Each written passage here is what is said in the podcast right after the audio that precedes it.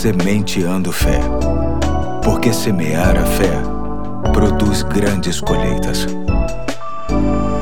Aqui é o Pastor Eduardo, hoje é sexta-feira, dia 11 de dezembro de 2020, e te convido a caminharmos mais um pouco na série Provérbios do Maior Mestre, lendo hoje o texto que se encontra em Mateus capítulo 10, verso 16, que diz: Eu os estou enviando como cordeiros entre lobos, portanto, sejam prudentes como as serpentes e simples como as pombas. O provérbio de hoje se dá na expressão sejam prudentes como as serpentes e simples como as pombas. Apesar de ser uma estranha combinação, serpentes e pombas, é exatamente esta a recomendação que Jesus faz aos seus discípulos para lidar com os lobos deste tempo. Vimos ontem que a condição de cordeiro entre lobos nos leva a perceber e absorver o alto grau de dependência do nosso pastor. Associado a essa condição, hoje vamos aprender que para viver entre eles é preciso também ser prudente, sábio e vigilante,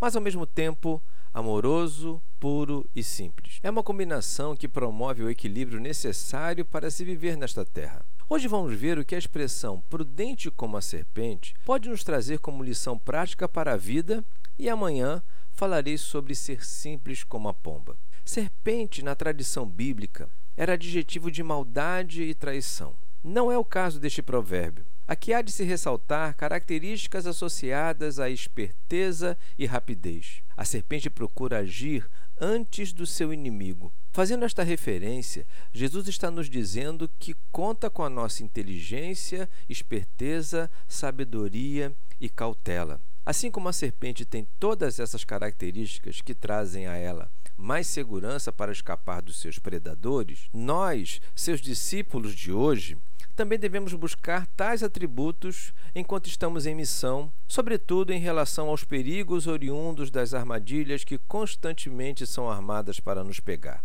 E não podemos negar que tudo isso não é apenas algo referente aos conhecimentos humanos. Não estamos falando de estratégias inimigas na esfera social.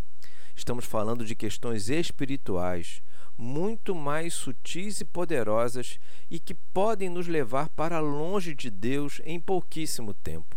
A semente de fé de hoje quer trazer ao seu coração o desejo de investir cada vez mais na palavra de Deus, a fim de que você e eu nos tornemos uma espécie de serpente do bem, homens e mulheres capazes de identificar a chegada do mal e combatê-lo com todas as forças que Deus, através da sua palavra, nos dá.